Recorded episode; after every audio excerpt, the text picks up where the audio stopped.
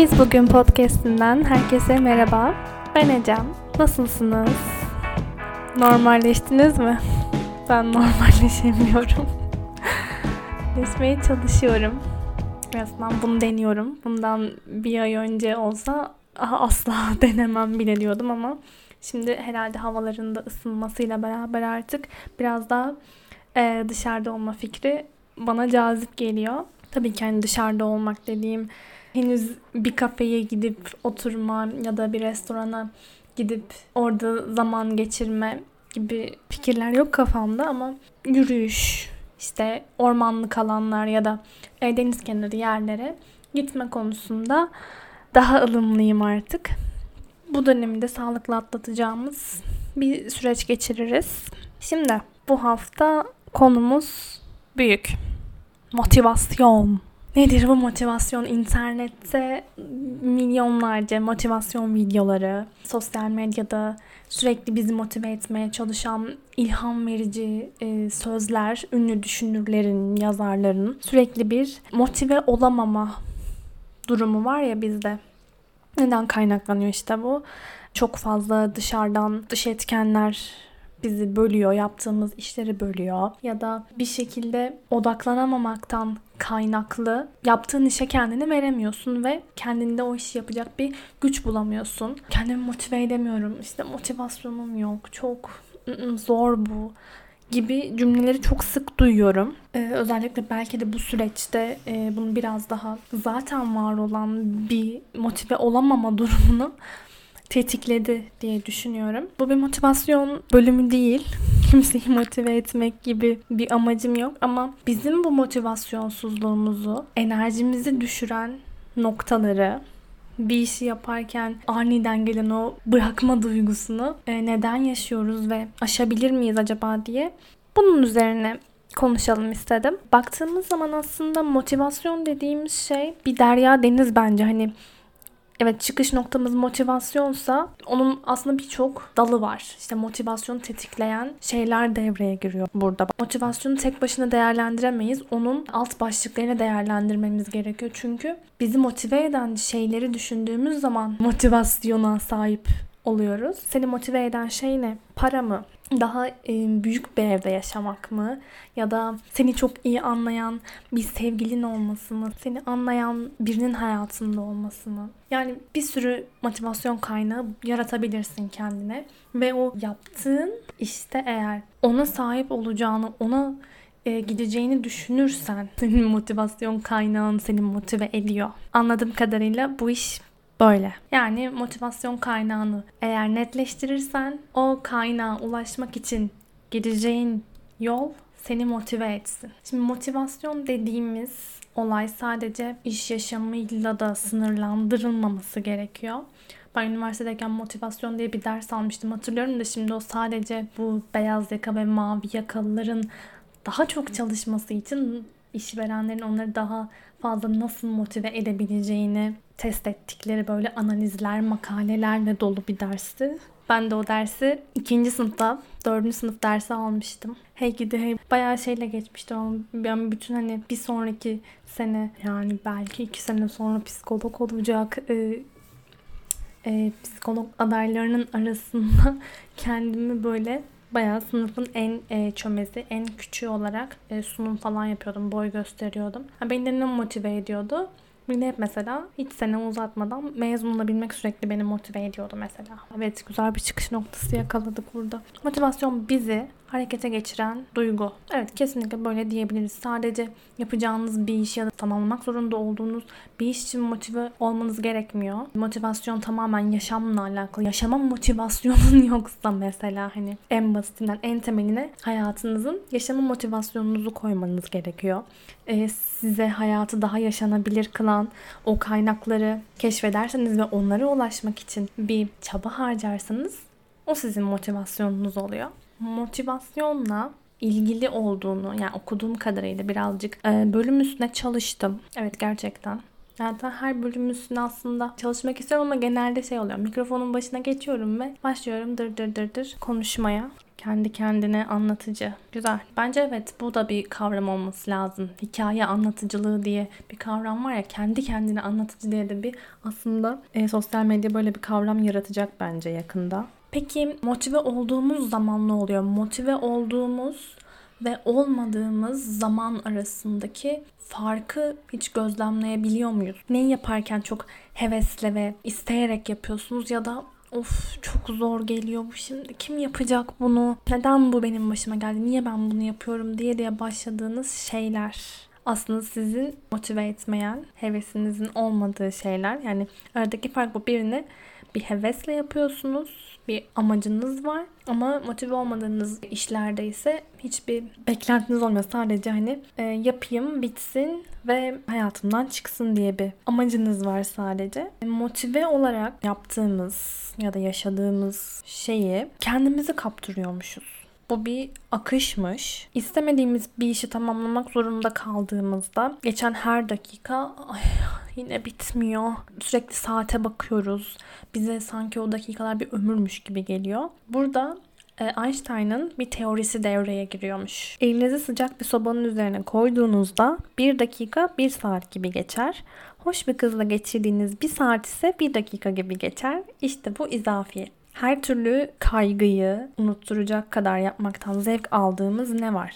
En çok ne zaman mutluyuz? Bu soruları kendimize sorduğumuzda aslında motivasyon kaynaklarımıza da yaklaşmış oluyoruz. Kendimizi hayata kaptırdığımızda ve bunu haz, keyif, yaratıcılık ve süreç olarak tanımlayan bir psikolog var. Soyadı çok uzun ama aşağı açıklama kısmına bırakırım. Ben bunu asla okuyamayacağım. Ama adı Mihaly mutlu bulmaktaki gerekli tek malzemenin en tatmin edici deneyime sahip olmamız olduğunu söylüyor. Yazarın bir kitabı var. Flow, The Psychology of Optimal Experience. Kitabında akışı insanın kendini her şeyden üstün tuttuğu bir etkinliğe kendini kaptırma hali olarak tanımlıyor. E, deneyimin kendisi o kadar zevklidir ki kişi büyük bedeller ödeyecek olsa bile bunu yapar bir satranç oyuncusu, formül üzerinde çalışan bir matematikçi ya da ameliyatta olan bir cerrah aynı şekilde akışa kapıldığını hisseder. Dünya genelindeki insanlardan aldığı verilere göre akışın her yaştan ve her kültürden bireyler için geçerli olduğunu keşfediyor. Akışa kapıldığımız zaman peki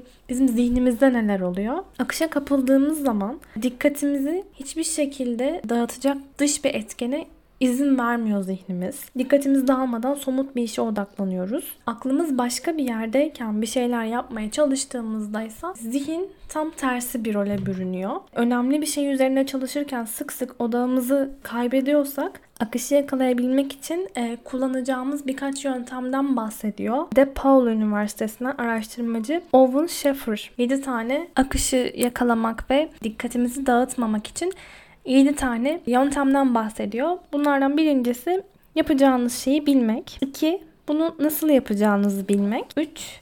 Bunu ne kadar iyi yaptığınızı bilmek. 4. Nereye gideceğinizi bilmek. 5. Belli zorlukları algılamak. 6. Belli becerileri algılamak. 7 de dikkat dağıtıcılardan uzak durmak. Evet dikkat dağıtıcılar var. Belli zorluklar var. Önce şunu söylemeden geçmek istemiyorum. Bir işe başlarken evet hevesle başlayabilirsin, çok büyük motive olabilirsin ama bazen de büyük hevesle başladığın ve kendini başlarken ya da yolun belli bir yerindeyken oldukça motive hissettiğim bir noktada birazcık hevesin kaçıyor olabilir. Kendini yapamayacak durumda hissetmeye başlayabilirsin. Bunun da sürecin bir parçası olduğunu aklından çıkarmamanı öneririm. Sana bir soru sormak istiyorum. Kolay olacağını sana kim söyledi? İdeal olan da biraz da orta yolu bulmak. Her zaman hani hayata söylediğimiz şey dengeyi bulmak yeteneklerimizle uyumlu ama biraz da bizi zorlayacak bir şeye ihtiyacımız var motive olma noktasında. Çünkü gayet artık basit olarak yapabildiğin bir şey seni geliştirmeyen, beslemeyen bir şey de seni motive etmemeye başlayacaktır. Her zaman öğreneceğin bir açık kapının olduğu ve seni zorlayacak noktaları olan yeteneklerine bağlı olarak tabii ki. Hani hiç bilmediğin kulvarda profesyonellerle aşık at demiyorum tabii ki ama kendini iyi hissettiğin ve yeteneklerinin de 10 mahalle olduğu nok alanda kendini her zaman bir takım zorlama payı bırakmalısın ki onu başarma duygusu, o, o tatmini yaşama duygusu bile seni motive edecek şeylerden bir tanesi. Bunu kendine meydan okuma olarak da görebilirsin. Benim çok sevdiğim bir yazar Hemingway şöyle diyor. Bazen yazabildiğimden daha iyi yazarım. Russell'da zor bir kazanım için kayda değer bir süre odaklanabilmek gerekir. E, bu da tamamen emek vermediğin ve çaba göstermediğin hiçbir şeyin meyvesini alamazsın. Kısa mesajı bu. Yani şöyle bir şey düşünün. Mesela benim fizikle hiçbir alakam yok. İlgi duyduğum bir alan değil, merak etmiyorum. Ve kalkıp ben şimdi fizik uzmanları için yazılmış bir kitabı okumaya başladığım anda 3. sayfasında böyle sıkılmaya başlıyorum. Bu hani her şey için geçer atıyorum. Hiç ilgi alanım olmayan bir şey düşünüyorum şu anda. İşte yazılım, kod, hiç alakam olmayan şeyler. Bunlarla ilgili bir şeyler okuduğum zaman ya da çok sayısal şeyler devreye girdiği zaman ben acayip böyle bunalıyorum, sıkılıyorum. Ama ilgi alanım olan kitaptaki her şeyi zaten bildiğim bir şey okuyorsam da o zaman da sıkılıyorum. Burada bildiğimizin üzerine bir şey koyduğumuz noktada kendimizi okumaya kaptırıyoruz. Bu da harekete geçme noktasında önemli. Kendinizi e, motive ettiğiniz ve akışa kaptırdığınız zaman o andan o kadar memnun oluyorsunuz ki geleceğe kafa yormuyorsunuz bile. Bizleri başarıya götürecek olan noktada bu bence. Ya birazcık böyle şey olacak. Minnoş bir benzetme olabilir ama ben hepimizin kanatları olduğunu düşünüyorum ve uçmamızı sağlayacak gücü de o kanatlarla havalanmak tamamen bizim elimizde. O kaynağı bulduğumuz zaman kendi içimizde kaynağa ulaşmak için ne yapacağız? Kanat çırpmaya başlayacağız. Peki seni motive eden şey o işi iyi yapabiliyor olman da olabilir mi? Bunu biraz irdeleyelim. İyi yaptığın her şeyde konfor alanı dediğimiz nokta aslında. Evet şu yaşına kadar belki 25 yaşındasın, belki 35 yaşındasın bilmiyorum. Şu an beni her nereden dinliyorsan bir şeyleri iyi yapıyorsun hayatta. Önce bunu bir kendine cesaretle söyle. Kendine ne kadar dürüst. Kendine gerçeği söylersen ilhamları asla kaçırmaz. Kendine söylediğin her yalan seni kendi gerçeğinden daha da uzaklaştırıyor. Hayatta bir sürü şey olacak. Düşeceksin, daha da düşeceksin. Orada birazcık belki zaman geçireceksin. Kadar olacağını asla bilemiyoruz ama e, bir sürü şey olacak. Hepsi de senaryonun parçası. Bırak kendini. Kendini kemirme. Şöyle olsaydı, ah keşke böyle mi yapsaydım? Of saydılar, keşkeler bunlar hiçbir yere götürmüyor. Şu an olanla hemhal olman gerekiyor. Şimdi gerekiyor deyince de yani bu gereklilik bir zorunluluk mu? Hiç kimse hiçbir şey zorunda değil. Bunu söylüyorum. Bunun üstüne çok konuşuyorum. Ama olanla bir olmak, olanla kendin olmak diye bir şey var ve bu çok kıymetli. Ne olacak? Ne yapacağım? Nereye gidiyorum? Ya bu gibi kaygılar hepimizde var. Kaygı, korkuyu getiriyor. Korku daha fazla başarısız olma duygusunu getiriyor. Daha belki üzgün hissediyorsun kendini, daha işe yaramaz hissediyorsun. Daha yetersiz, belki daha da kırılgan. Olayları biraz daha kişisel algılamaya başlıyorsun. İşler bu noktaya geldiği zaman. Ama yani ben her zaman bir başarıya ulaştığın zaman da geriye dönüp birazcık o başarıya ulaşana kadar hangi aşamalardan geçtiğini gözlemlemeni öneririm. Çünkü evet kimse sana gül bahçeleri vaat etmiyor. İlla ki dikenler çıkacak. Zorlanacaksın, taşlara takılacaksın. Belki bazılarını tökezleyerek hafif atlatacaksın. Hemen dengeni kuracaksın ve o adımı yeniden atmaya başlayacaksın. Ama her şey güllük gülistanlık giderkenki halin evet okey. Peki işler zorlaştığında ne yapıyorsun?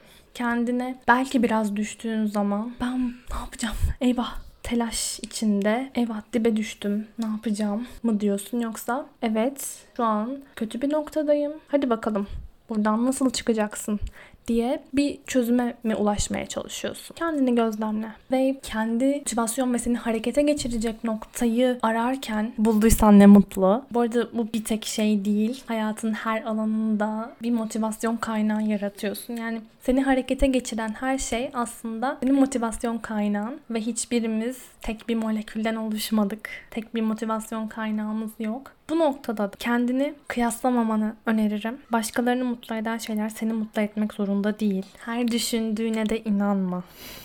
Yani zihin o kadar e, beynin elastik yapısı bir sürü şeye alışkanlığa dönüştürdüğünüz zaman hele ki uyum sağlıyor evet ama hayattaki tepkilerimiz aslında bizim zihnimizde hikayeleştirdiğimiz şeyler. Gerçek çok farklı olabilir. O yüzden e, her düşündüğüne de inanma.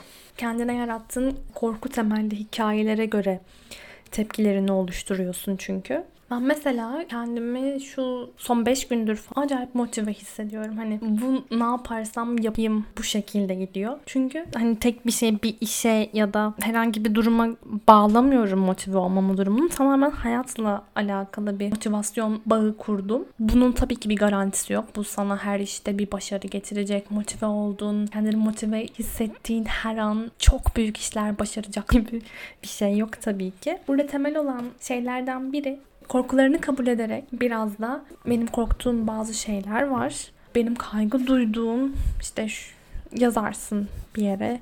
Ben şundan kaygı duyuyorum. Ben para kazanamamaktan kaygı duyuyorum. Ben işimi iyi yaptığımı fark edilmemesinden korkuyorum, kaygılanıyorum gibi gibi şeyler türetebilirsin ama bunları da evet ben bunlardan korkuyorum diye kabul ettiğin zaman Peki ben nelerden heyecan duyuyorum? Ben şundan heyecan duyuyorum.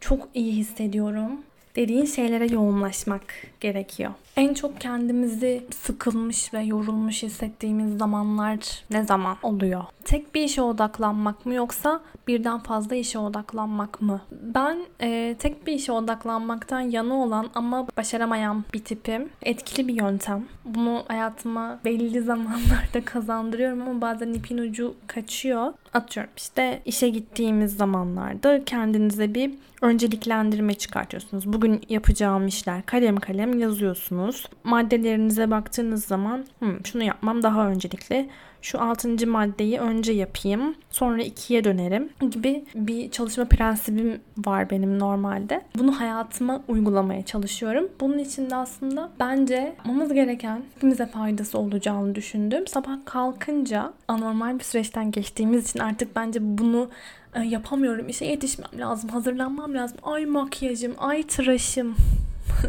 dediğin bir nokta yok. Hepimiz evdeyiz. İşe gitmiyorsunuz. Yollarda zaman kaybetmiyorsun. Bu yüzden kendine bir söz ver ve bunu bir iki gün yap. Üçüncü gün yeniden yapmak isteyeceksin. Bak ben bugün yaptım. Yarın yapacağım.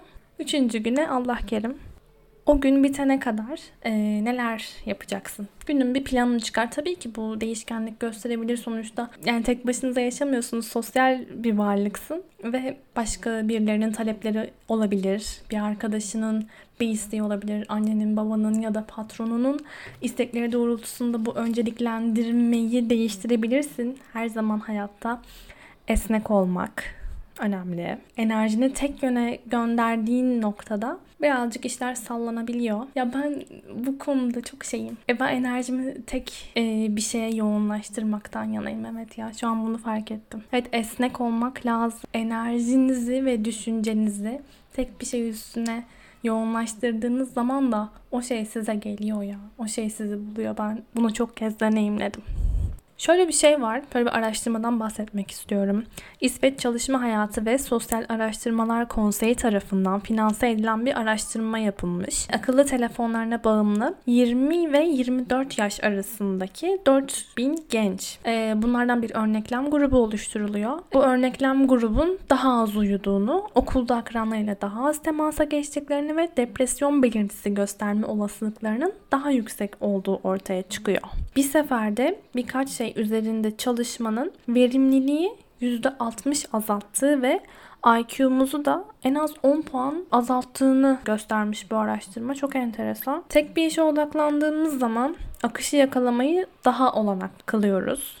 Verimliliği arttırıyoruz. Hata yapma olasılığımız düşüyor. Yaratıcılığımız artıyor. Sakin ve işin kontrolünün bizde olduğunu hissetmemize yardımcı oluyor. Aslında bu kontrol noktası başlı başına bir bölüm. Hayatı kontrol etme. Sadece hayatı değil, insanları, işi, kendini, duygularını kontrol etmeye kadar gidiyor. E, kontrol tehlikeli bir nokta.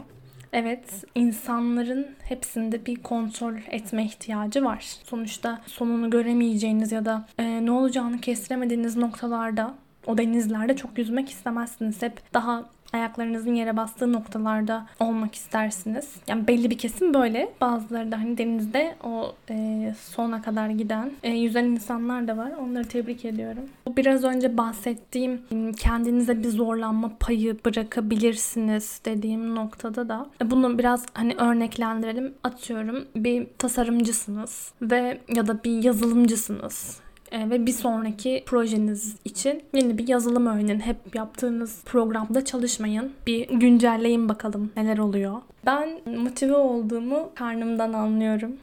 Yani evet e, atıyorum kalbim daha hızlı çarpabiliyor böyle çok e, heveslendiğim ve olmaktan mutluluk duyduğum bir şeyin içindeyken ya da beraberken çok mutlu olduğum insanların yanındayken böyle şey oluyor biri yaşıyor orada ve orada sürekli hareket ediyormuş gibi geliyor. Burada da aklın ağza laf yapıyor da gerçek karnın içindeki o göz kırpması zamanında duyulan fısıltıda. Hedefler, etiketler, bir takım sıfatlar bizi ürkütüyor, yarıştırıyor, feci bir rekabetin içine sokuyor bazen.